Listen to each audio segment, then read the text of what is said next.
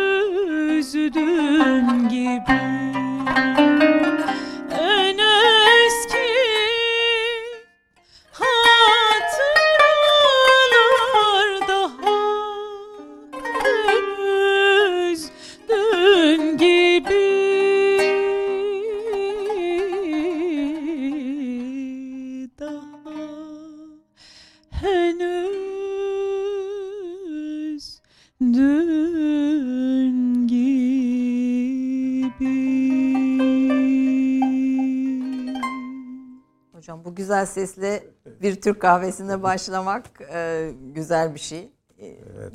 Hoş geldiniz diyorum Hoş her şeyden önce. Efendim, bugün çok kıymetli bir konuğum var. Profesör Doktor Ali Yaşar Sarıbay. Fakat Ali Hoca ile sohbete geçmeden önce Yaprak'tan ne dinledik ona bakalım. Yaprak olmayınca seni özlüyoruz, arıyoruz. Olmadığın programlarda eksikliğin hissediliyor. Hoş geldiniz. E, ne ilk olarak biz e, böldüm lafınızı pardon. Osman Nihat Akın'a ait bir eser dinlediniz. Nihavent makamındaydı. Geçti hayal içinde bunca yıl dedik. Ben yıllar böyle geçiyor. Beni, beni düşünerek bir şey yaptım. Yaşıma uygun bir şarkı. estağfurullah. ben hiç vurgu yapmayayım dedim ama ben hiç vurgu yapmayayım dedim de estağfurullah efendim. Efendim gerçekten çok kıymetli bir konum var. Kendisi sosyal medya hesabında kendisine politolog, siyaset bilimci diyor. Diğer hesabında ise felsefe, sosyoloji, tarih ve siyaset bilimi öğrencisi diyor. Ama Türkiye'de siyaset bilimi, siyaset sosyolojisi alanında bir duayen, hocaların hocası ve çok kıymetli bir isim. Özellikle siyasi partiler, demokrasi, zihniyet ilişkisi konularında yazılarıyla e, yol gösteren, yön gösteren bir hoca. Tekrar şeref verdiniz. Estağfurullah. Bursa Uludağ Üniversitesi'ndesiniz ama böyle epeydir uğraşıyoruz sizi de programa davet edip burada olmanızı sağlamak için ama ancak fırsat oldu. Pandemi tabii engelledi biliyorsunuz. Pandemi, kar, bir sürü kar, sebep böyle bir maceralı kar. bir şeyle bugün e, konuğumuz oldunuz. Efendim e, felsefe, sosyoloji, tarih ve siyaset bilimi öğrencisi diye kendinizi tanımlıyorsunuz. Ee, niye diye başlayayım mı? Ee, şimdi ünvanlar e, öğrenciliğinizde geldiğiniz belki bir kademeyi e, temsil eden şeylerdir. Yani benim gibi çok insan hep öğrencidir. Öğrenci kalmak zorundayız. Çünkü bilgi değişiyor, dünya değişiyor. Ona dair yeni bilgiler oluşuyor. Birincisi bu. Ee, ikincisi e, tabii geniş bir açıdan bakma e, gereği olgulara. İster siyasi olsun, ister kültürel olsun ama bu felsefeyi bir kere o başta şeydir yani arka plan ben ona istinat duvarı diyorum felsefe olmak zorunda. E, tarih çok önemli bir şey. E, uzanabildiğimiz alanlara öğrenci olarak şimdi bizde tabii e, bir alanın uzmanı e, olmak bir bölümden mezun olmakla özdeş kılınıyor. Öğrenme dediğimiz bir şey bugün zamanımızda çok geniş bir şey. Yani e, Google'a girseniz daha üç harf yazdıktan sonra bütün bilgiler dökülüyor. Onun için elimden geldiğince e, en azından anlamaya çalıştığım olguları daha zengin bir açıdan anlamak için uğraşıyorum. O yüzden öğrenciyim dedim ya doğrudur yani hep öğrenciyim. Efendim e, son derece mütevazi bir tanım olarak biz bunu değerlendirelim. Adanalısınız. Şimdi ilk bölümde biraz e, sizi tanıyak daha yakından tanıyalım istiyorum. Ee, Adanalı bir akademisyensiniz. Buna Twitter'da da sosyal medyada da böyle bir e, yorum geldiği için hani onun üzerinden söyledim. E, Tarsus Lisesi'nde okuyorsunuz. Daha sonra üniversitede siyaset bilimini seçiyorsunuz. Niye siyaset bilimi o dönemin koşullarında göz önüne aldığımızda? Yani Adana'da doğdum ama Tarsus'ta büyüdüm. Ee, siyaset bilimini e, seçmem ya kafamda önceden düşündüğüm bir şey değildi. Yani bir e, babamın tabii mühendis olmamı istemesi söz konusu ve ben işte fen kolu da matematiği de çok seven biriydim. E, ama ben istemiyordum. E, ve çok ilginç e, meydanlarda mesela Adana'da ben ortaokul öğrencisiyken Osman Bölükbaşı falan işte Tarsus'a gelen bütün siyasileri e, Demirel, Aybar, e, Sadun Aren gibi insanları herhalde bilinç altında onların e, bir şeyi oldu. Yani siyasete dair bir merak uyandı muhtemelen. E, İktisat fakültesine geçtiğim zaman e, yani genel olarak sosyoloji gibi büyük bir hevesim vardı. Ve muhasebe okumak istemiyordum. Çünkü benim zamanımda şöyle söyleyeyim, e, muhasebeci olmak için 4 yıllık bir fakülteyi bitirmek gerekmiyordu. Yani muhasebe defteri tutan ortaokul mezunu küçümsediğim için değil ama zaman öyleydi. Yani ben 4 yılımı bu işi yapacaksam niye boşuna harcayayım? Ee, bizde iktisat fakültesinde ikinci sınıftan itibaren seçtiğiniz zaman muhasebe falan okumuyordunuz. Yani öyle bir e, etkiyle de siyaset bilimini ama sosyolojiyle birleştirerek e, kendi zihnimde e, seçtim ve e, seçtiğime de çok memnunum. Hem oradaki hocalar açısından hem aldığım eğitim açısından son derece memnunum yani. Yani bir bir taraftan dönemin siyasi ortamı, siyasi yapıları yani. işte Demirel'in Adalet Partisi'nin falan daha yeni kurulduğu, yükseldiği dönemler ve sol Mehmet Ali Aybar sol hareketler. Diğer taraftan da hocalarınızdan ilham alıyorsunuz. Tabii. O dönemde size ilham veren isimler e, kimlerdi? Şimdi ondan önce şöyle bir şey anlatayım. Yani siyaset sadece onları dinleyerek değil ama mesela çok e, ilginç bir anekdotum var ve bunu e, yaşamıyorum e, onların şeyi. kahramanları değil. E, lise 1'den lise 2'ye geçtiğim yıl Tarsus'ta e, belediyenin altında e, İşçi Partisi'nin şeyi varmış. Ben bilmiyordum. Sokakta birden şeyi gördüm. Oraya girerken Mehmet Ali Aybar'la e, Yaşar Kemal'i gördüm. Ben de tabii çok böyle bir merakım var bilmiyorum gittim. Mesela İnce Mehmet'i falan böyle okumaya başlamıştım. Ee, daracık bir yer. Ee, ikisi girdi. Benle beraber iki köylü e, vatandaş da. Birden içeri daldılar. Yani çok oda dar zaten. Ben şöyle kapıdan merakımı gidermek üzere bakıyorum. İşte biri elini öpüyor, öteki şey yapıyor. Sizler diyor kurtaracaksınız toprak reformu işte böyle falan. E, ve e, gözleri dolar şekilde rahmetli Aybar'ın dedi ki işte bizim istediğimiz e, bilinçli köylü e, budur falan.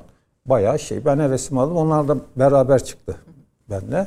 Sonra dedi ki yanını nasıl işlettim ama dedi. Bu benim gerçekten olan bir şey ve ben hep istedim. Yani mesela içeride ne kadar samimi görünüp tabii ve Mehmet Ali Ay Aybar'ı ağlatacak gerçekten, kadar samimiyetli. Yani onlar da işte bizim işte böyle böyle köylü ihtiyacımız var. Müthiş bir bilinç falan. Ee, nasıl işlettim ama deyince orada bir sarsıldım. Şöyle sarsıldım. Yani bu nasıl bir değişim oluyor veya oraya kadar bunun için gelmek. Yani siyasetin dinamikleri falan üzerine belki bilinç altında bir şeyler oluştu. Bu şey var. Etkilenme meselesi e, onu daha sonradan anlıyorsunuz. Yani mesela tez yazdığım e, hocam olarak şimdi İlter Bey'in metodik yaklaşımından etkilenmiş. Şimdir. Burada konuk da ettik İlter evet, Hoca'yı. Evet. E, e, buradan da saygılarımı iletiyorum hocama. E, Cavit Orhan Tütengil derslerinde çok etkilemiştir beni. Çünkü e, rahmetlinin e, ve en büyük acı yani onun öldürülüşünden duyduğum acı hala içimdedir. E, buranın meseleleriyle çok e, ilgilenen evet. mesela doçentlik tezi e, ulaşım, Türkiye'de ulaşım meselesi. Şimdi baktığınız zaman sosyolog ve ulaşım. Ama işte toplumu toplum yapan faktörlerden birinin bu olduğunu düşünüp ne oluyor peki olmuş muyuz? Veya e, kırsal Türkiye'nin yapısı, e, sosyal yapısı gibi şeyler. Derslerinde şimdi e, bana bir etkisi şöyle oldu. Ziya Gökalp'i başka e, Türk düşünürleri tanıtan e, bir insandı. Onun üzerine bir seminerde e, hazırladığım bir şeyi e, bizim sosyoloji yıllığı vardır. E, sosyoloji konferansları diye. Oraya şey yaptı.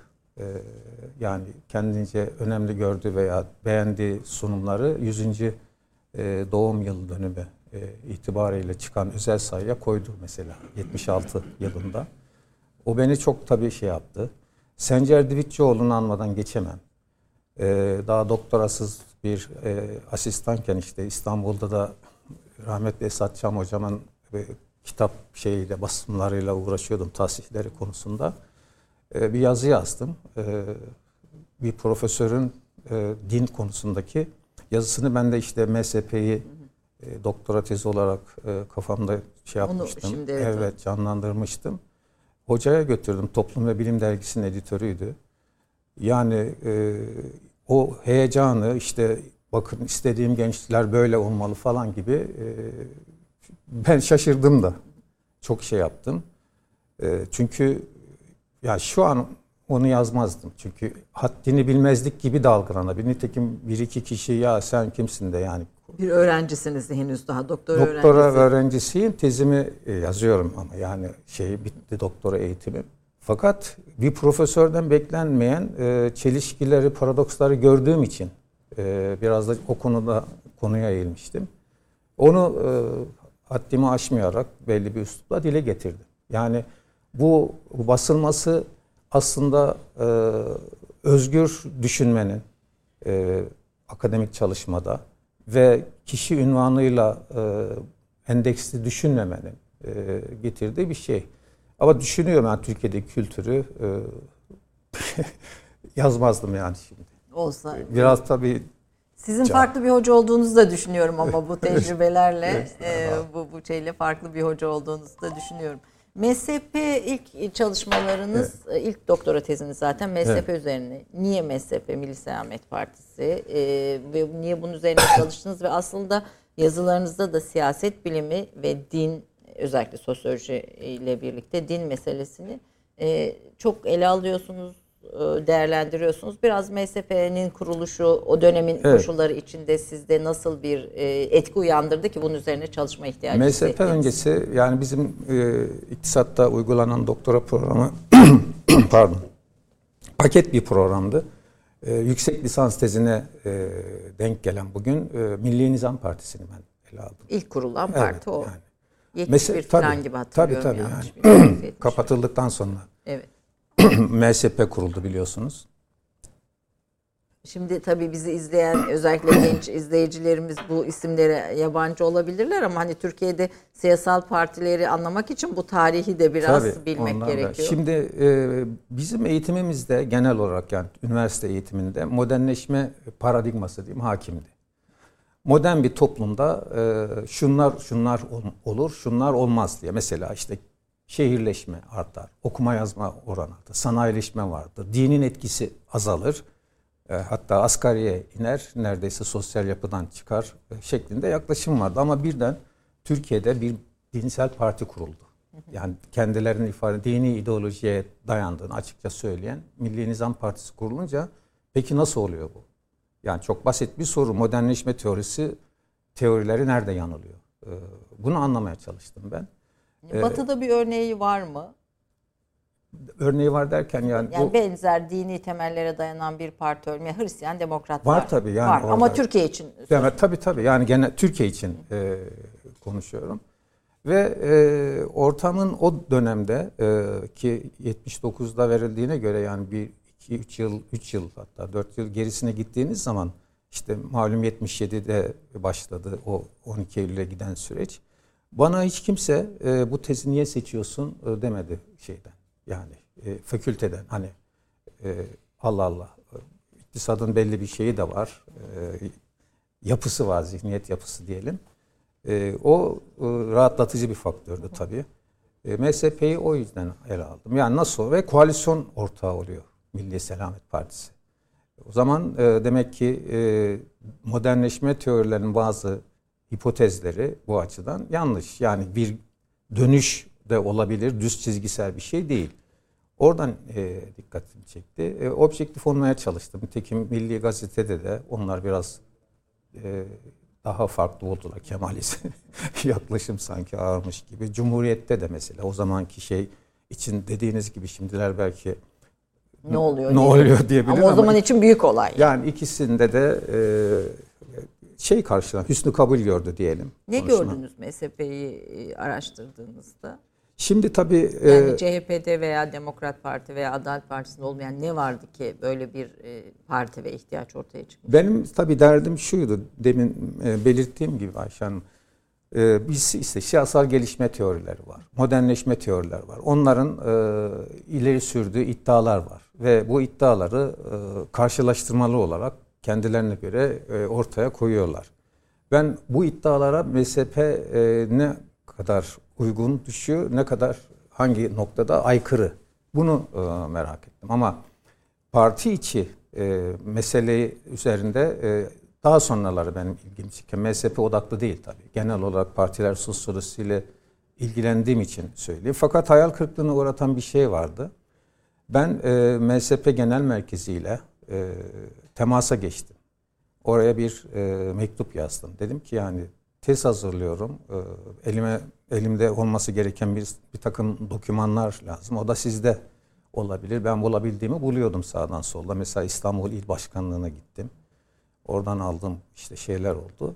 Bana çok basit yani genel başkan yardımcısı düzeyinde veya genel sekreter düzeyinde bir şimdi hatırlamıyorum hitap ettiğim bir şey çok basit e, yani birine verilmiş şunu şey yap diye bir cevap geldi. O beni hayal kırıklığına uğrattı. Yani benim onları önemsediğim kadar kendilerini önemsemiyormuş gibi bir şey. Bir hisse, e, hisse kapıldım. E, bu tabii e, düşündüğümde sonradan düşündüğümde bizde partiler bir e, grup dinamiğiyle kuruluyor gibi ama neticede e, lider ön plana çıkıyor. Yani hatta lider de değil e, bütün partiler için söylüyorum bunu. Oligarşinin e, Roberto Michels'in oligarşinin tunç yasası dediği bir şey büyük örgütlerde olduğu gibi partilerde de siyasi partileri zaten üzerine çok çalışmış biridir. Eseri de var. Orada e, azala azala o grubun e, sorumluluk alma e, payları belli bir e, kişiler, e, sınırlı kişilere kalıyor. Yani ilk başta daha geniş Genişti, bir kitle tabii, sorumluluk tabii. alıyor. Partiden, Ee, tabii. Sonra yavaş yavaş o sorumluluk alanlar azalıyor ve tek bir yere odaklanıyor. Yani bunu e, onu Roberto Mikels'i şey yapan, doğrulayan bir şey. Partiler sosyolojisi var Türkiye'de maalesef. Bütün par- bir, bir partiler aristokrasisi de var mı? Yani var tabii. O şöyle bir şey oluyor. Şimdi kurulduğu zaman e, küçük bir örgüt olarak kurulsa, örgüt büyüdükçe iş bölümü arttı. İş bölümünde belli bu işi daha iyi bilirim. Uzman olması da şart değil. Ama uzmanım demek yetiyor Türkiye'de belki. Ben bu işi daha o daha iyi biliyor. E, o çözer nasıl olsa diye diye e, o aristokratik bir şeye dönüşüyor tabii. Yani kaymak tabaka mı diyelim veya işte belirleyici Kurucu tak- kurucu e, bir şey e, kişiler grubuna dönüşüyor.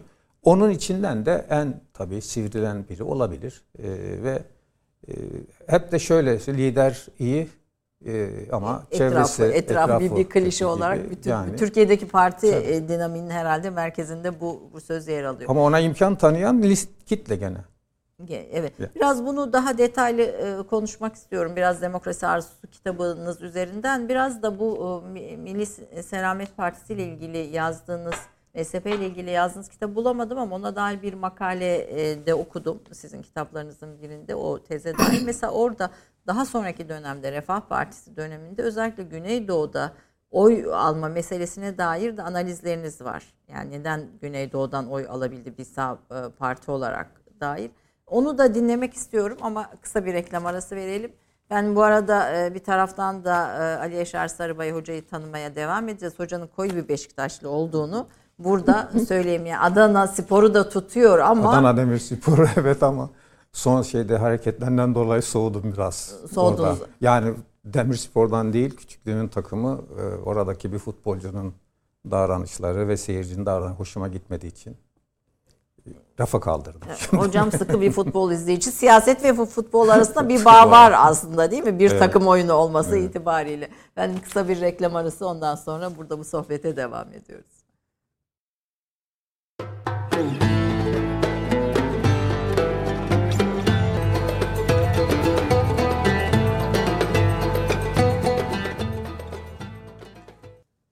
Efendim Türk kahvesinde hocaların hocası Ali Yaşar Sarıbay ile birlikteyiz. Fakat biz arada futbol sohbetine daldık. Hatta belki izleyicilerimizden bazıları bu futbol sohbetine devam etmek ister. Çünkü e, Turgut Özüfler e, sanatçımız o da Beşiktaşlıymış. Hocam Beşiktaş'tan umutlu musunuz diye sordu. Valla hocanın malumatı karşısında ben şaşırdım.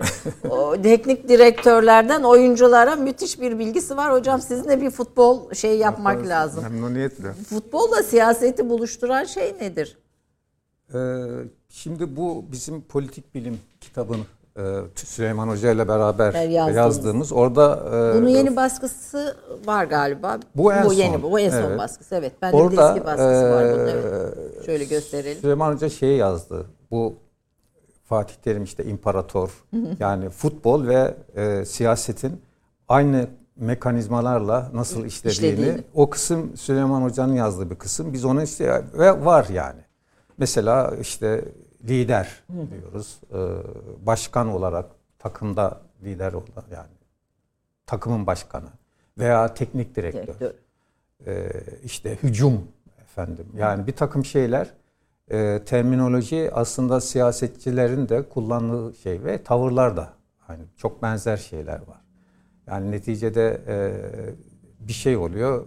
İşte bizde gol atamayan adamın faturası teknik direktöre çıkıyor. Bunun gibi. Siyasette de var bu. E, çok paralellikler görüyorum yani. Yani çok Orada ikisi- çok güzel yazdı Süleyman. Süleyman. Hoca. E, Süleyman Hoca bu arada Süleyman Seyfi Ünlü Hoca e, sizin en sevdiğiniz dostlarınız arasında. En sevdiğiniz demeyelim. En Dosttan çok öte yani, yani tabii. bir kardeş gibi. E, en- enleriniz size enlerinizi sormuşlar sizinle yapılan Öyle bir mi? röportajda. Enleriniz içinde Süleyman Seyfi Ünlü Hoca'yı da Ya. saymışsınız. Çok eski bir dostluk herhalde. Yarım asla yak, Yarım yakın. neredeyse. E, ve sohbet etmek bir özel sizin Tabii, için e, tabii. e, keyif. En beğendiğiniz liderler bu enlerin içinde Mahatma Gandhi. O, odanızın Yani- duvarında da bir resmi asılıymış Mahatma Gandhi'nin. Gandhi'nin e, Süleyman hocayla konuştuğumuz şey yani barışçıl olması, e, kişilikli olması e, şeyde. O yönleriyle e, ve yaşam tarzı. Yani bir lider ama aynı zamanda işte kendi elbisesini, Dik. giysisini kendisi diken, ören vesaire bir adam. Yani o açılardan e, şey yaptı. Bir de klişe bir takım kahramanların dışına çıkmak için yani herkesin hemen en sevdiğiniz lider deyince kurucu lider tabii Kemal Atatürk ayrı bir şey. Onun değeri var ama e, o e, klişeleştirilmiş olması beni rahatsız eden bir şeydi. Yani her şeyde e, olduğu gibi bu klişeleştirme demokrasi falan konusunda da böyle içeriğini boşaltmayla sonuçlanıyor. O sıradanlığın biraz dışında e, tutmak üzere gerçekten de sevdiğim yani sırf bu sebeple değil. Ee, CHP gençlik kollarınıza da girmiş, kollarına da girmişsiniz. Ecevit'in karizmasının zirvede olduğu yıllarda. Ee, içinde yani gördüğünüz parti mekanizmasıyla siyaset bilimci olarak gördüğünüz mekanizmalar arasında böyle bir kıyaslama yapabilir misiniz? Şimdi e, tabii o e, dan aldığım gözlemler var, yaşadığım şey var. E, Ecevit e, işte saygı, sempati e, ve partiler üzerine çalışan biri olarak yani bir parti içinde bir partiye girip nasıl işliyor bir parti? Çünkü o konuda tez yazacağım en azından. Nitekim e, asistan olunca bu, ayrıldım yani oradan. E, bugün nasıl işliyorsa o gün de öyle işliyor.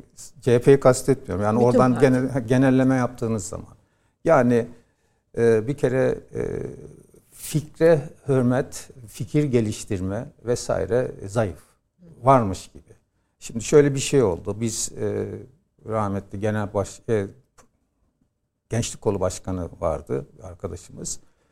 E, onun tavırları giderek rahatsız etmeye başladı. Ben de gençlik kolunda yönetim kurulundaydım Fatih ilçesinde. Ee, dedim ki yani benim bir beklentim yok ama bu eleştiri yapalım. Şimdi bir iddia var e, vesaire. E, biz halk evinde toplanıp konuşuyorduk. Ne yapabiliriz? Yani şahsi bir şey değil bu. E, heyecanlıyız. Daha böyle işte e, Ecevit'in kendi koyduğu şeyleri nasıl daha ileri götürülebilir falan. Bütün o konuştuklarımız şeye aktarılıyormuş. Yani Gençlik Kurulu Başkanı evet şahsi olarak alıyor o da. Çünkü şeye giriyorsun merhaba diyorsun. Suratını asıyor adam. Ben anladım. Ondan sonra da dedim ki yani benim bir bekle ayrılacağım ben zaten eğer buysa. Samimice konuştum. Bunun gibi şeyler var. Bir de beni daha sonra e, hayal kırıklığına uğratan bir şey oldu. O zaman hizipçilikle e, suçlanan bir e, liderin daha sonra liderin e, çok aleyhindeydik Deniz Baykal. Yani Deniz isim vermek yani Deniz Baykal evet. tabii o hizipçi olarak tanınmış bir şey ve partiye etkisi yansıyordu yani bunun. E, çok zaman sonra yani e, işte akademik hayatının şey aşamasında, ileri aşamasında e, beni e, arkadaşlar çağırdı İstanbul'a bir yemeğe eski arkadaşlar. E, ben de memnuniyetle gittim. Bütün o şeyler gitmiş. E, Ecevit aleyhine ve e, Ecevit'e yani yakışmayan fıkralarla falan bir eleştiri.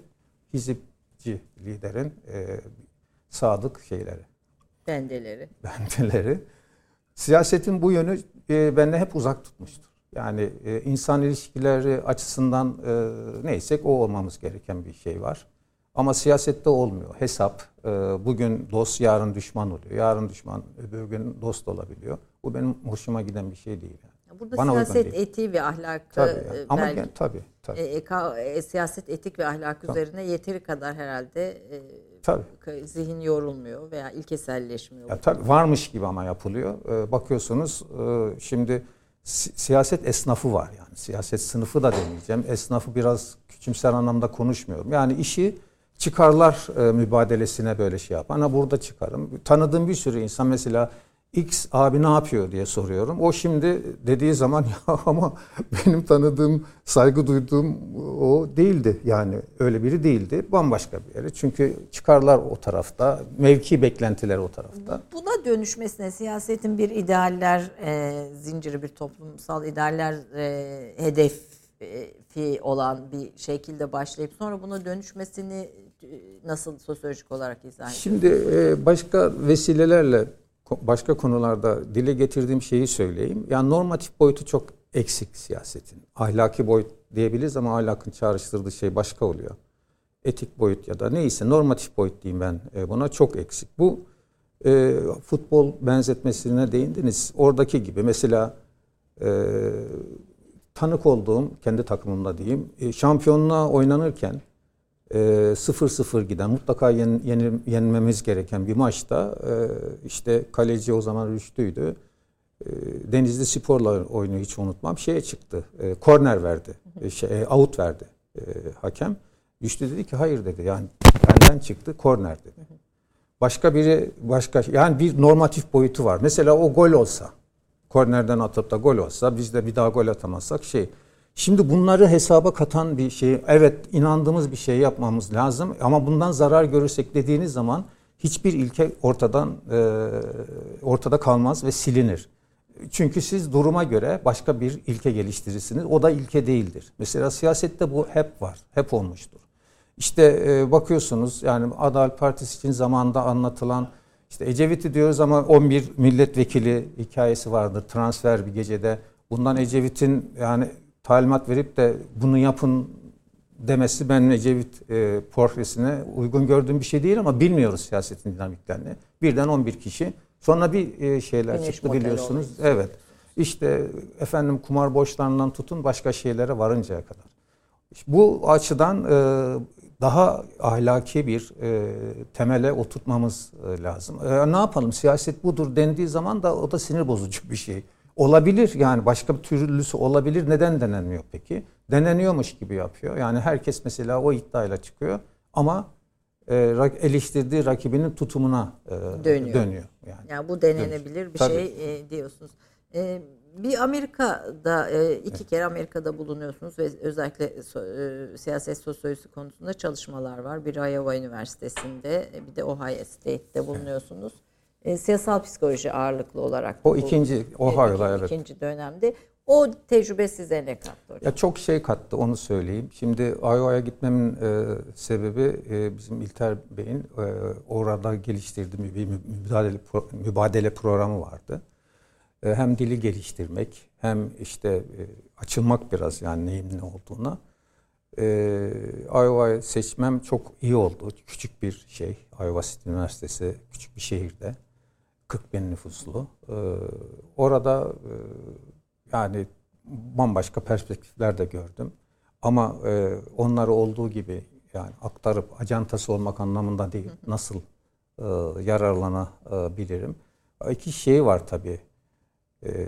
Zaman varsa anekdot gibi. Mesela gittiğimin ben 12 e, 24 Ağustos'ta çıktım. 12 Eylül oldu 1980'de Iowa gittiğimde ve birden param kesildi. Burada tabii e, hocam e, bundan pek memnun olmaz ama bana dedi ki orada küçük bir hesabım var. ilişkisi olduğu için ilk defa gidiyorsun. Yanında işte sonra bana verirsin gibi. Hiç unutamadığım bir iyilik yaptı. O beni bir müddet şey yaptı. Sonra ben Laundry'de, üniversitenin çamaşırhanesinde çalışmak zorunda kalan vizem uygun olmamasına rağmen. C1 vizesi ve tam Türk usulü. Yani bir gittim e, işte güya işçi, iş ve işçi bulma kurumu gibi orada benimle bir mülakat. O dosyayı aldı müdür ve bir yıl çalışacaksın ama dedi. E, yani omuzunu al gezdir dese ben her şeye razıyım. Sonra param gelmeye başlayınca ayrıldım. İşin ilginç yanı benim e, devletim ver 475 dolar asgari ücret orada 622 dolardı. Ee, yani oraya ve çok kızdı. Toprağı bol olsun Jim Murray vardı Host Family. Niye haber verme? Yani düşünebiliyor musunuz? Şimdi gidiyorsunuz ikinci ay borç istiyorsunuz bölümden. Türkiye'yi seven şey. E, öncesinde de ben gittikten sonra bütünleme sorularını bırakmıştım. Siyasal partiler dersine giriyordum. E, ve arkadaşım vardı rahmetli oldu. E, dedim sen şey yaparsın bütünlemede. Soruyu açıyor. Birinci soru neden siyasal partiler demokrasinin vazgeçilmez unsurlar?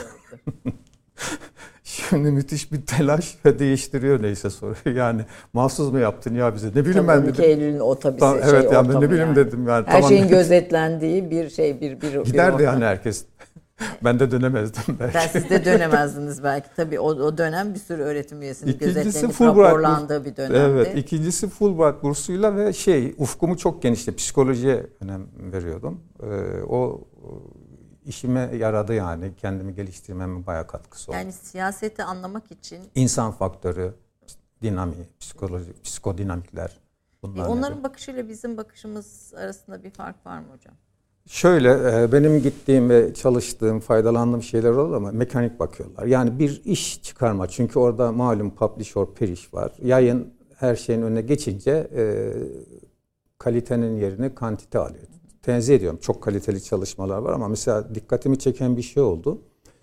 E, benim çalıştığım bir, e, beraber çalıştığım e, bir profesör e, bana şeylerini de verdi yayınlanmamış yani bildiri metinleri vesaire.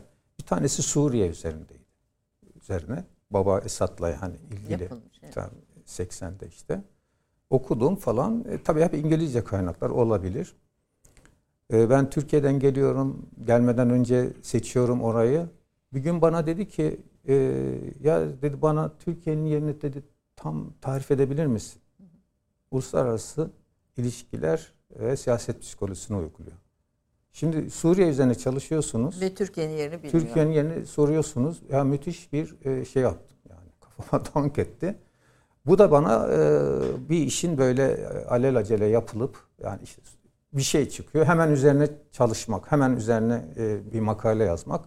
Ondan kaçırmaya çalışan biriyim. Yani güncel olan şeyin mümkün olduğu kadar biraz önce uzağında durmak.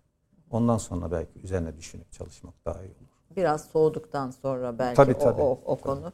E, ama e, İslami hareket üzerine çalıştınız. Yani e, Milli Selamet Partisi evet. ile Refah Partisi ile devam ettiniz. Daha sonra AK Parti üzerinde evet. çalışmalarınız da var. Refah Partisi ile ilgili olan bir yazıda dikkatimi çeken Refah Partisi 94 seçimi üzerine bir analizinizde Güneydoğu bölgesinden oy almasını e, farklı bir dinamik olarak değerlendiriyorsunuz. Bunu e, bugünden de bakınca neye yormuştunuz, yoruyorsunuz? Şimdi orada şöyle e, Ayşe Hanım, e, bir eleştiri aslında Milli Selamet Partisi'nin oy oranıyla ilgili, oy tabanıyla ilgili yapılan analizlere dair bir eleştirinin yansıması. O da şu, Milli Selamet Partisi'nin hatırladığım kadarıyla Türkiye ortalaması 11.3'tü. Evet. Güneydoğu'da aldığı 17 falan yani çok bayağı üstünde. Ve e, bu neden oluyor diye e, dergilerdeki makalelere vesaire bakınca Türkiye'de ortaya şu çıkıyor. İşte efendim e, Güneydoğu yarı feodal bir şey e, sosyal yapıya sahip. Yarı feodal sosyal yapıda dini ideoloji ön plandadır e, vesaire. E, bu sebeple. Batı'da öyle değil. Fakat 4 yıl sonraki seçimde Güneydoğu'daki oyları düştü. Ortalamanın da hatta altına düştü. Milli Selamet Partisi'nin. Peki ne oldu yani mesela din mi ortadan kalktı? Ee, yarı feodal düzen şey mi oldu? Birden sanayileşmiş kapitalist bir düzene mi döndü? Çok basit bizim e, siyaset e, biliminde, sosyolojisinde özel oy, mobilize oy dediğimiz bir şey var.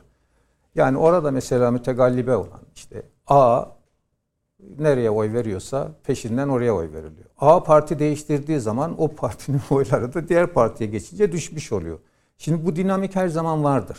Yani oranın e, yapısı içinde e, tabii ki e, sosyal yapıda yani dinin oynadığı rolü e, inkar etmek e, mümkün değil. Buna e, hitap etmek dezavantajlı grup olarak kimlik açısından, inanç açısından vesaire refahın oylarını e, oradan devşirmesine sebep olmuş olabilir. Ama bizim dikkat etmemiz gereken şey süreçsel olarak bakmak. Yani bir seçimle hemen yaftalayıp işte oy oranı burada çok önemlidir. Buraya tutunmuştur bu parti. Şey yanlış. Onu anlatmaya çalıştım ama. O, o sürekliliği e, evet.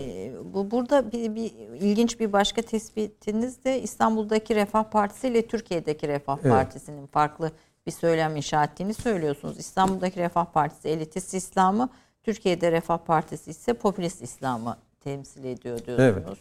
Evet. Bu, bu da o dönem için yani öyle. pragmatist bir tavır ve siyasete de uygun. Çünkü İstanbul'un koşulları başka. Mesela kapıdan kapıya dediğim bir şey vardı. E, propagandayla oy evet. devşirme ve e, karşınıza çıkan e, gazetelere falan da yansıdı. Gazeteci arkadaşlar, bazı arkadaşlar analizini de yaptık. Kapı çalındığında refah için e, oy isteyen işte ne bileyim e, hiç o partinin şey yaptığı, tasvir ettiği mesela tiplemenin dışında tipler diyeyim o kadar e, söyleyeyim. Bunu kullandı Refah Partisi. Yani bir şekilde açılım yani cami cemaatinin dışına. Dışına çıktı. Çıkma. Bu burada buna dair analizler var. Postmodern modernite, sivil toplum ve İslam kitabı da şöylece göstereyim. Ee, bir şey yapraktan bir eser dinleyelim. Bu arada e, Ali hocam müzikle çok yakın ilgili bir defa eşinden dolayı Tülin Hanım'dan dolayı e, ilgili. Eşiniz bir avukat ama aynı zamanda e, korist yani bir koroda söylüyor. Sanatçı, resim sanatçısı, tesip sanatçısı ve birçok sergileri olan vesaire bir bir sanatçı e, müzik kulağınız da çok iyi diye biliyorum. Yani o açılardan fena ama ben en ailenin en kabiliyetsiz insanıyım. o bir de oğlu, oğlumuz var. O ya, da müzikle uğraşıyor. Tabii o da e, Boğaz içinde çok Yok baş... değişti Kadir Hasta. Kadir Hasta mı pardon çok başarılı bir e, sosyal psikolog, bir profesör o da bir e, şey. E, onu da konuk almak istiyorum. İnşallah. İnşallah ilerleyen zamanlarda ama Tülin Hanım'ın galiba müzik ve sanat zevkinize etkisi büyük olmuş. Evet yani oldu tabii. E, evin içinde çünkü her şey bir anda müzik, resim vesaire e, konuşmalar, dinleme, bazen söyleme. Eş, eşlik ediyorsunuz siz de ona ya. O çok istiyor ama video falan alayım diyor. Hayır diyor yani. Siz, e, yani şey. Daha bu yaptığım şeyler burada bitmedi. Daha ne var hocam başka? Bitmez. Yani akademik hayatta diyorum. Ha, değil mi? Daha daha çok var akademik hayatın içinde. Yani, daha şimdi çalıştığınız bana... bir şey var mı şu anda? Ya okunmalarım var. Ee, bu kitapların işte e, yeni bu dün bugün yarın yayın evi DB DBY'den çıkan üçüncü kitap. O dizi devam edecek. Onlarla biraz uğraşıyorum. Evet.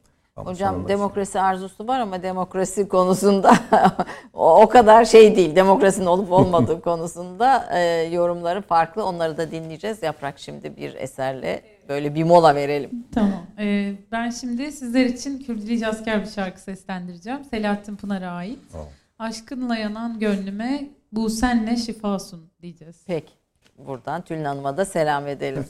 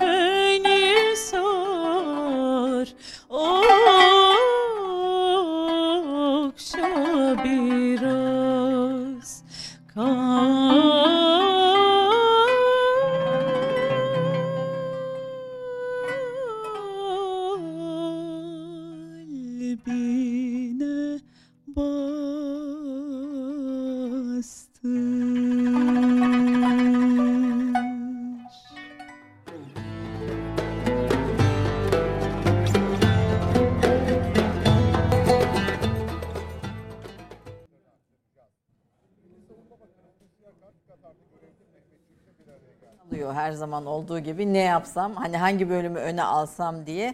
E, şimdi postmodern dünyada politikanın evrimi üzerinde durduğunuz, yazdığınız konuların son dönem yazıların başına e, başında geliyor. Pandemiyle ilgili de yine e, çok önemli bir e, yazınız var fikir turunda e, da sanırım evet, evet, fikir oradan. turunda. Koronanın güncel politik hali küresel iç savaşın iç yoğunlaşması diyorsunuz. Ne, neoliberal politikalar çerçevesinde bakıyorsunuz. Evet. Bir onu dinlemek istiyorum. Bir diğer de ben bütün sorularımı sorayım sonra araya girmeyeyim.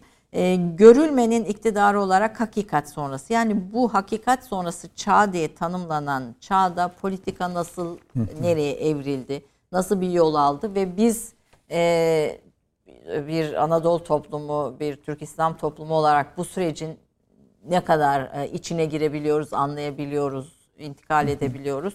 Biraz bunu sizden dinlemek istiyorum. Aslında din sosyolojisi üzerine de konuşmak istiyordum. Din sosyolojisinin siyaseti etkileşimi üzerine. Vakit kalırsa e, bu konuda da görüşlerinizi dinlemek isterim hocam. E, hocam İslamofobi konusundaki çalışmaları, aşırı sağ konusundaki çalışmaları, e, İslam'ın e, İslam'ın günümüz toplumunda e, toplumlarında işgal ettiği yer e, ve aslında bütün politik partilerin e, siyasi zihni ar, zihni arka planı üzerindeki çalışmalarıyla aslında birçok başlığı e, konuşabileceğimiz bir isim. Bugün bu kadar diyelim. Daha sonrası için devamda ederiz. Buyurunuz efendim. Şimdi iç Bugünden başlayarak. Tamam. İç savaş e, meselesi, küresel iç savaş e, orada da yazıda da belirttiğim gibi aslında Hannah Arendt'in e, dünya iç savaşı diye şey yaptı. Fakat daha gerçekçi, zaten realisttir kendisi yaklaşım olarak. E, Carl Schmitt'in e, küresel iç savaş dediği bir şey. İşte buradaki savaş metaforik bir kavram. Yani geleneksel e, savaşlardan farklı bir şey olduğunu söyler şey e, Carl Schmitt. O da e, herhangi bir alanı topos dediği diye adlandırdı. Bir alanı fethetmek, ele geçirmekten farklı. Nomos'tan bahseder. Yani işgalden daha çok ele geçirme. Bunun da en e, zirve noktası endüstriyel olanı ele geçirme gibi. Şimdi zamanımızda e, mesela Çin'le Amerika arasındaki şey Avrupa Birliği ile işte diğer ülkeler Amerika arasındaki Rusya e, hakeza e, ilişkilere baktığınız zaman Rusya tabii en son Topos'a döndü. E, eski şeyleri e, var ama bu o, Ukrayna meselesini e, öyle görüyorsunuz. Yani bir kısmıyla klasik bir savaş gibi ama bir kısmıyla baktığınızda işin içinde neler var? Endüstriyel e, üretim unsurları var. Yani e, doğal gazdan tutun e, başkalarının eline geçirmeden biz ele geçirelim dediği bir takım kaynaklar var Ukrayna'da. Bu tabi oraya gitmeyi gerektiriyor ama e, Amerika da bunu yapıyordu. Şimdi e, eşitsizliğin olduğu bir e, dünyada yeni düşmanlar e, icat ederek, uydurarak e, süren bir savaş bu e, şey yapan. Tabi bunda e, dijital e, imkanların çok büyük etkisi e, var. Yani e, bir tweetle siz e, borsayı alt üst edebiliyorsunuz. E, işte faiz oranları e, yükseliyor, düşüyor vesaire gibi şeyler var. Bakan mesela Trump'ın örneğinde olduğu Tabii, gibi de bakanı görevden alabiliyorsunuz. Alabiliyorsunuz. E, bunlar e, var. Ve e, bu dünyanın artık e, çok böyle yoğun bir şekilde toposa yönelik bir geleneksel savaş yapması sonunu getirecek bir şeydir. Ama bunu dolaylı yapıyorlar. Ee, bunu e, çok önceleri 30'larda işaret etmiş bir insan e, Carl Schmitt. E, tabii onun e, Nazi'nin baş, Nazi döneminin baş hukukçusu olması, fikirlerinin biraz böyle aşağılanarak veya reddedilerek e, kale alınmaması sonucunu doğurdu ama e, dünya manzarasını, bugünkü dünya manzarasını çok önceden gören bir tarafı var. Ben o yazıda onu belirttim. Neoliberalizmin en belirgin özelliği toplumun her alanına devlet dahil ekonomikleştirmek evet. ve bir yapı olarak inşa etme girişimidir diyorsunuz. Bunun sonucu olarak insanın sosyal sermaye olarak kabul edilmesi, evet. sermayeleşmesi insanın kendisinin girişimcisi kendi girişimcisi olma haline evet, getirilmesi evet. ve sosyal politika alanında bireyselleştirilmesi işte evet. sağlık sigortaları vesaire. Ee, burada ortaya çıkan e, bu yapının da bugününki düzenin mimarı olduğunu söylüyorsunuz. Evet evet. Bu var ve e, bu benimsenmiş bir şey. Yani e, insanlar mesela bu pandemide e, gördük ne kadar bunun belirleyici olduğunu. E, hani dünya savaşı varmış gibi e, işte stokçuluktan tutun e, bir takım fiyat oyunlarına, e, para oyunlarına varınca kadar şeyler kitlesel düzeyde e, oldu. Bu siyasete de yansıdı. Ben kartel parti tipi dediğimiz e, literatürde parti tipinin e, seçmeni müşteri olarak görmesi, e, gelen e, oyu da e, kar e, veya az geliyorsa zarar olarak görmesi. Yani tamamen ekonomikleştirmiş bir zihniyet e, hemen hemen e, sağlıktan eğitime, siyasete her alana nüfuz eden bir e, tarzda ilerledi.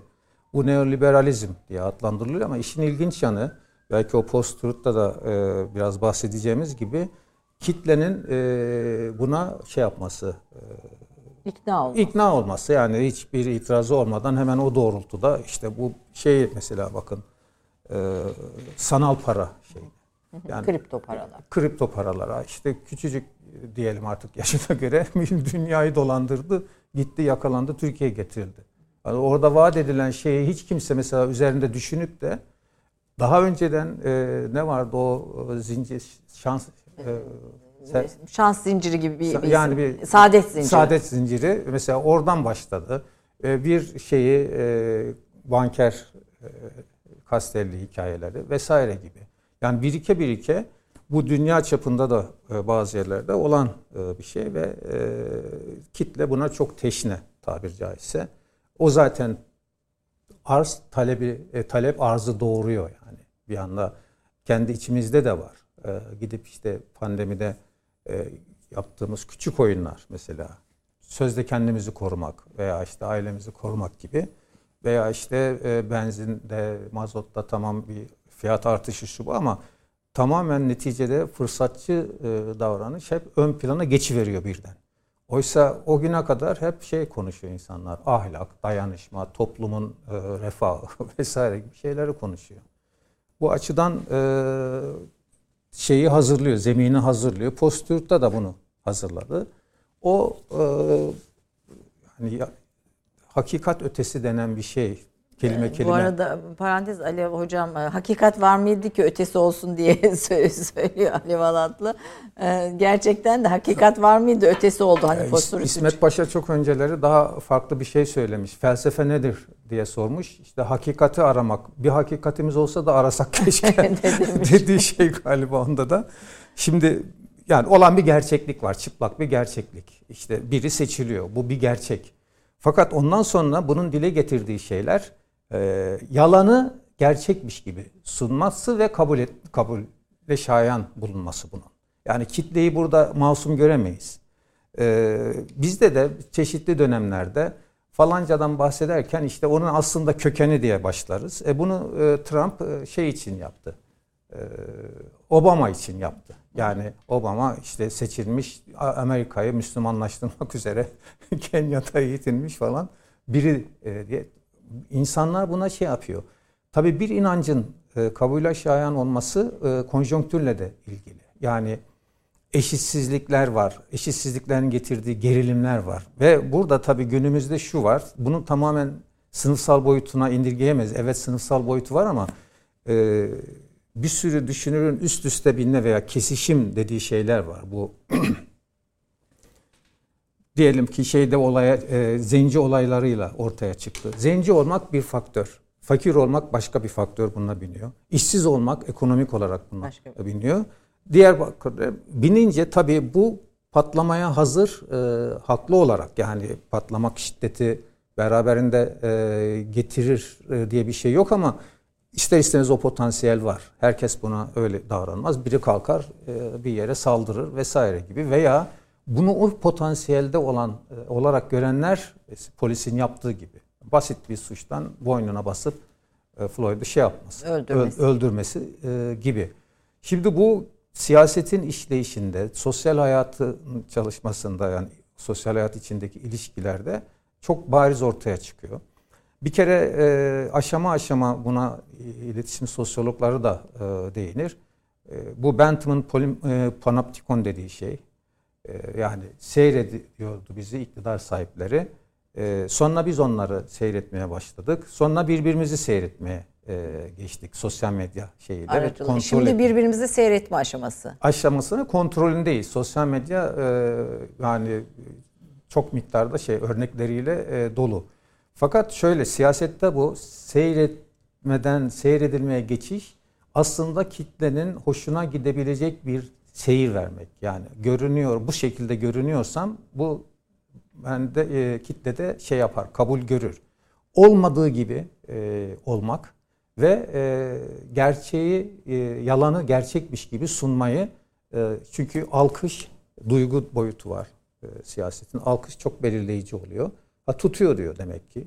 Yani buna e, günlük dilde tabir ile tribünlere oynamak dediğimiz bir şey tutuyor diyor. Sonra dönüyoruz e, bir portre çiziyoruz şeyde sosyal medyada. Instagram'ı işte Facebook'u, Twitter'ı vesaire var. Yani kendi doğası doğrultusunda e, yapılan şeyler elbette sosyal medya için önemli, faydalı da olabilir. Ama hiç ummadığınız insanlar öyle bir portre çiziyor, öyle bir yazı yazıyor ki nasıl olur diyorsunuz. Seyredildiğini biliyor. O da çünkü başkasını seyrederek o hale geliyor. Onu seyredende onun gibi olmamak gibi böyle bir karman çorman şey içinde gidiyor ilişkiler. Yalanın temel soru burada yalanın kitleler nezdinde nasıl olup da doğru kabul edilen bir itibar e, mertebesine çıktığıdır diyorsunuz. Herkese dağıtılan silah herkesin hakikati kendine. Bu Böyle, postmodern mottosu evet. E, peki bu nasıl bir kitle e, o toplumu ortaya çıkartacak? Yani herkesin e, hakikati kendine olursa nasıl bir ortak değer, ortak duygu, Olmuyor. ortak siyasi hareket evet. e, ve bu buradan politika siyaset nereye evriliyor? Evet. O olmuyor. Yani şöyle e, şeyde e, bir sosyoloğa ve bir politoloğa dayanarak söylediğim eskiden tabiri caizse görünmeme yani biraz arka planda kalmayı bilme e, vardı veya insanlar imkanlar dahilinde arzu edebilirdi.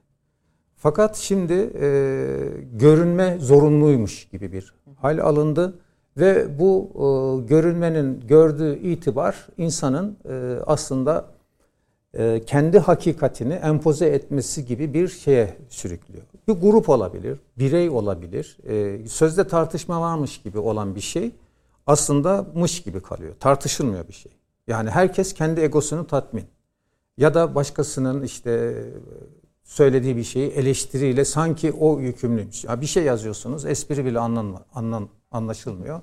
Hemen ardından bir yorum, o yoruma bir cevap ve bu e, demokratik bir ortam, sosyal medyanın oynadığı bir e, sağladığı ortammış gibi görünüyor. Bu yanlış. O yüzden demokrasi arzusu var ama yani, demokrasi tabii, yok tabii, diyorsunuz. Tabii yani bir şeyi çünkü fetişleştirdiğimiz zaman, e, nesneleştirdiğimiz zaman e, o e, arzu nesnesi haline e, dönüyor. Fakat arzu nesnesi de başkalaşıyor. Yani orada verdiğim örnekler var. E, yapılan araştırmalardan esinlenerek.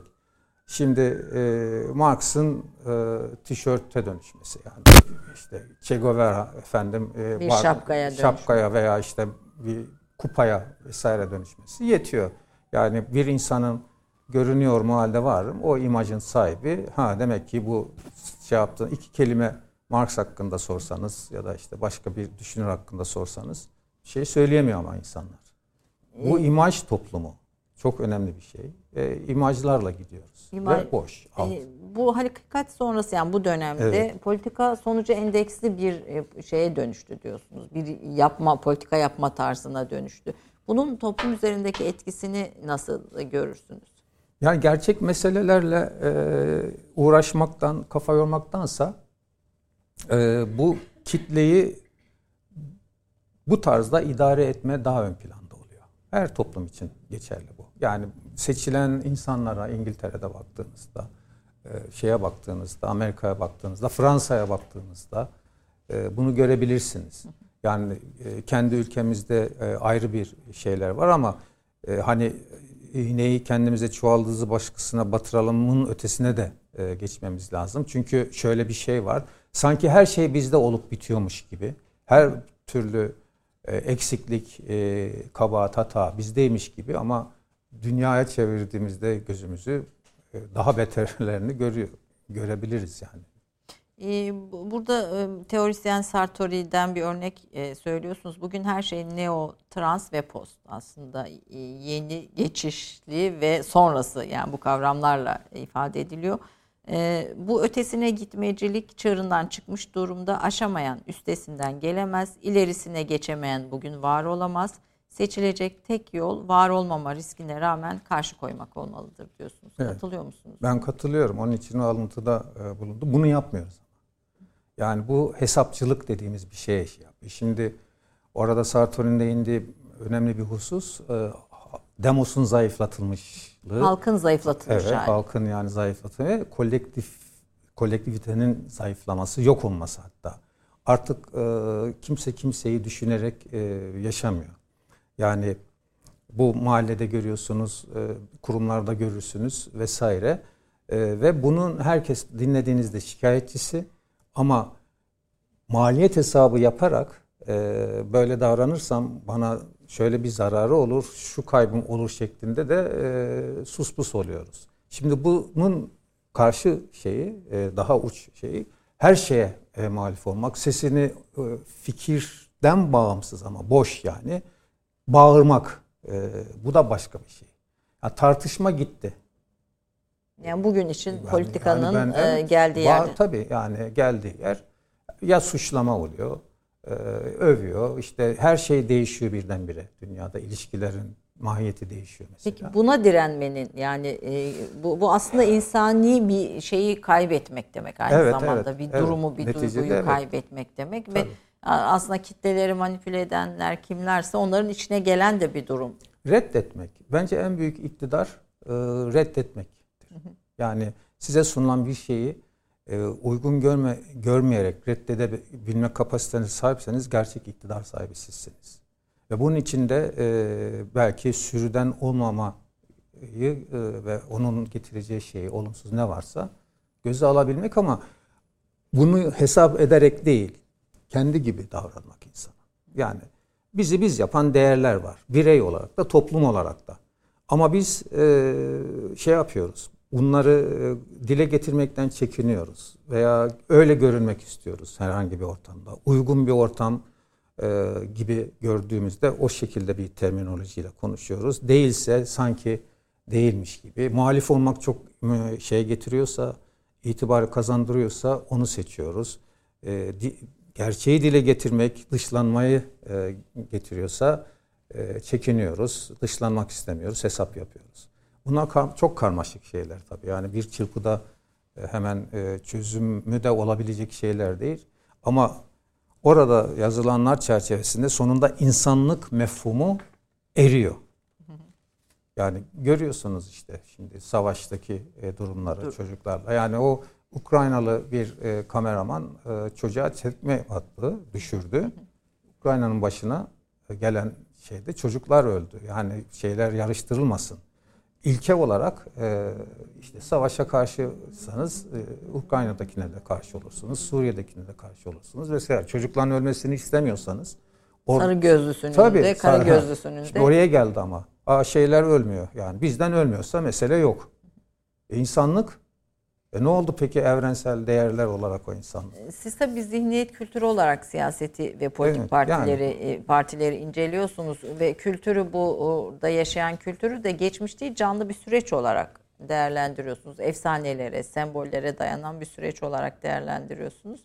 E, politika ve zihniyet ilişkisini anlamak için e, ne, nereden bakalım hani tüm bunları doğru analiz etmek için işte stra, partilerin stratejilerini, ülke siyasetini, uluslararası ilişkileri burada böyle şey yaptığınız merkeze koyduğunuz bir şey var mı bir değer e, var mı? Kendimizi anlamak, kendimizi e, tanımlayan, tanıtan e, kaynaklarla e, hemal olmak. Yani önce bir tanım yapmak kendimiz hakkında. Bu tanımı yaptıktan sonra e, kendi içimizde buna aykırı olan olmayanı ayırt etmemiz kolay. Fakat e, bendense her şey mübah, değilse her şey yanlış. Şimdi e, bundan e, kurtulmamız gerekiyor. Bu da e, bilgisizlikten gelen bir şey. Yani e, evet eğitim sisteminde bize öyle şey yapıyorlar ki işte bu formatta ancak düşünebilirsin.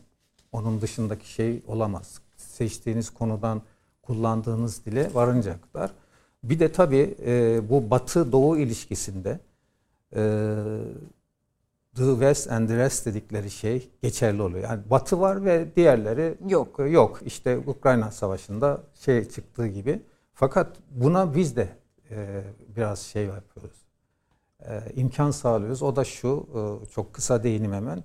Bu Yeni Zelanda'da e, şeyde e, camide olan olay var biliyorsunuz. Evet. İşte işlendi. Müslümanlar öldü. Müslümanlar öldü. Silahın üzerinde bir Ve sürü tabii, sembolik şeyler var. E, başbakan orada bir konuşma yaptı. Yani başbakanın yaptığı konuşma öldürülenlerin doğurduğu acıdan daha ön plana geçti. Neredeyse yazdığım için de rahat konuşacağım. Neredeyse şu ya bize böyle bakın da Başbakan e, işte e, 50 kişi daha feda olsun bu, bu, bu olmaz ama. Yani evet bir acı var ortada. E, şimdi e, o ülkede olan bir şey. Bu başbakan öyle konuşacaktı siyaseten konuştu. Dünya lideri çıktı karşımıza değil mi? İşte evet. bunu bu şey yapmamız evet. lazım vesaire gibi. Bu şuna geliyor. Ben yani buralı olan biri olarak kendimizden utandıran bir şey içinde kartopu gibi büyüdü öteden beri bu.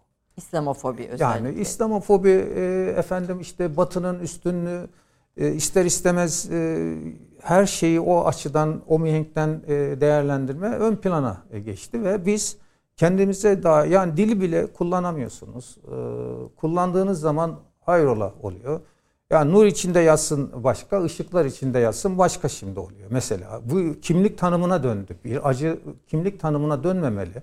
Veya ne bileyim e, tamamen bu ekonomik şeyler, ekonomikleştirme insan ilişkilerine dost biriktirdim. Çok dost biriktirdim ben. Yani gerçekten de kullandığımız ama ne kadar yani şimdi tabii yani bilinçaltından tamam her ama dost nasıl birikir ki? yani sayısal bir şey indirgemiş olmuyor musunuz ilişkiler o zaman? Benim e, 100 bin tane dostum var. Dost olma iki dost olur insan. Hayatta belki ola ola üç tane dost olur da arkadaşlık başka bir şey. Ama biz biriktiriyoruz habire. Para da biriktiriyoruz.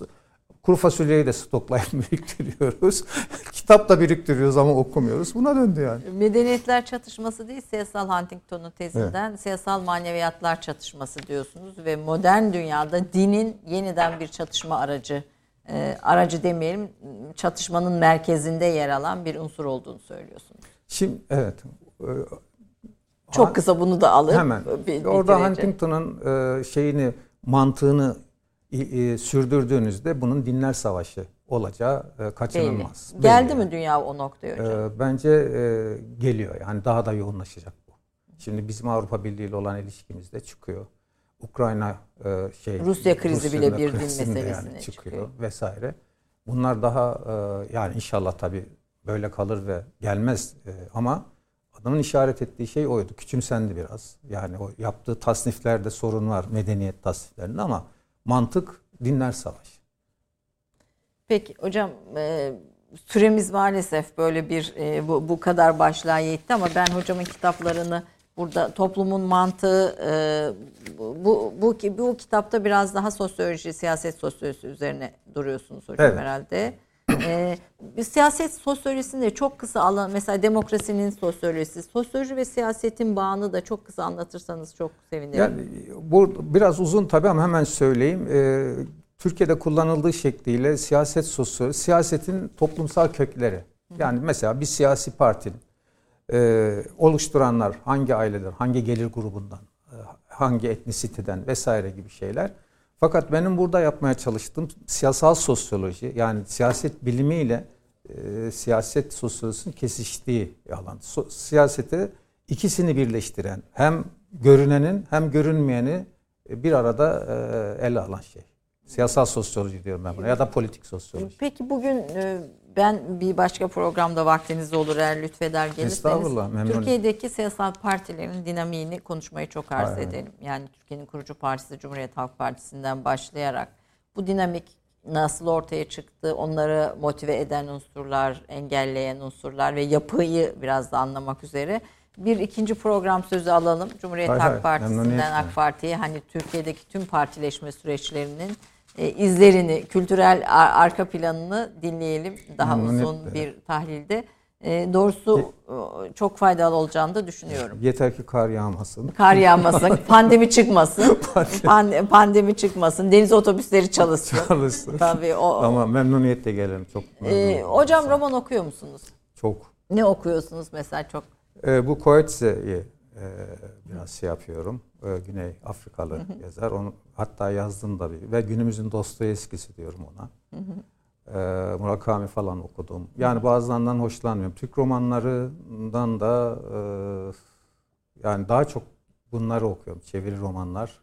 Nedense şimdi haksızlık etmeyeyim ama ah şu romanı e, mutlaka okumalıyım dediğim bir Türk romancısı yani benim şeyimde nezdimde belki ben yanılıyorum olmadı. Eskilerden var mıdır? Eskilerden e, askerdeyken kısa dönem üç buçuk ayda şeyi okudum. Vedat Türkali'nin e, Bir Gün Tek Başına. Bir, evet. O mu, muazzam bir e, roman. E, yani Selim İleri'nin e, yaşarken ve ölürken yani onun mesela e, şeyi vardı. Bir Muş'ta bir öğretmenler odasında e, öğretmenler arası beni aldı öğretmenler odasına götürdü, götürdü. mesela. Romanın okunmasının biraz ruh haliyle alakalı olduğunu da düşünüyorum. Yani vermelisiniz kendinizi. Hani e, sırf okumak için Aa işte okudum da e, dememek. E, o dünyaya lazım. girmek gerekiyor. Film evet, izliyor evet, musunuz? Evet. Bu efendim? Film izliyor musunuz? Film de evet izliyorum. Yani sinema üzerine de yazdım bu şeyde. E, Onu bildiğim için bir, evet tabii, sinema tabii, üzerine yazıyorsunuz. Yani, Onu bildiğim çok için. Çok sevdiğim filmler o. Diziler halinde de şimdi ben dizi deyince hep şeye zannediyordum. Netflix'te çıkanlar evet. yani pazartesi günü Sal- günlük ama takılıyorsunuz bazı şeylere ee, işte şimdi Borgen diye bir dizi izledim. Evet, Siyasette bu, de ilgiliydi o. Danimarka siyaseti. Danimarka siyaseti. Onun gibi izliyorum tabii. Aa, ve günceli de takip ediyorsunuz yazılarınızda zaten. Yani mecburum da ama zevkle tabii. Yazılı. Mesleki bir şey değil. Hocam ilminize kuvvet versin Allah diyelim. ee, yazılarınızla, fikirlerinizle, yorumlarınızla soğukkanlı, objektif, mesafeli ve adil. Yani ee, bu intibayı uyandırdıysam çok teşekkür ederim. Çok çok teşekkür yani. ediyoruz ben efendim. Tekrar bekliyoruz diyelim. İnşallah. Yaprak ne dinleyeceğiz? Bu arada gene dikkatli söyle diyorum. Hocamın eşi sahiden sıkı bir musiki şinas. e, albümü Selam. Çerkez e, Abaza değil mi? Evet, evet. Abbas şeyi. Abaz şarkıları konusunda da o yüzden böyle hocamın kulağı çok iyi yap. Tamam. o zaman ben şimdi Alaaddin Yavaşça hocamızdan rahmetli, onu da rahmetli anmak istiyorum. Yakın zamanda kaybettik. Ee, Hicaz bir şarkısı, Ümitsiz bir aşka düştüm diyeceğim.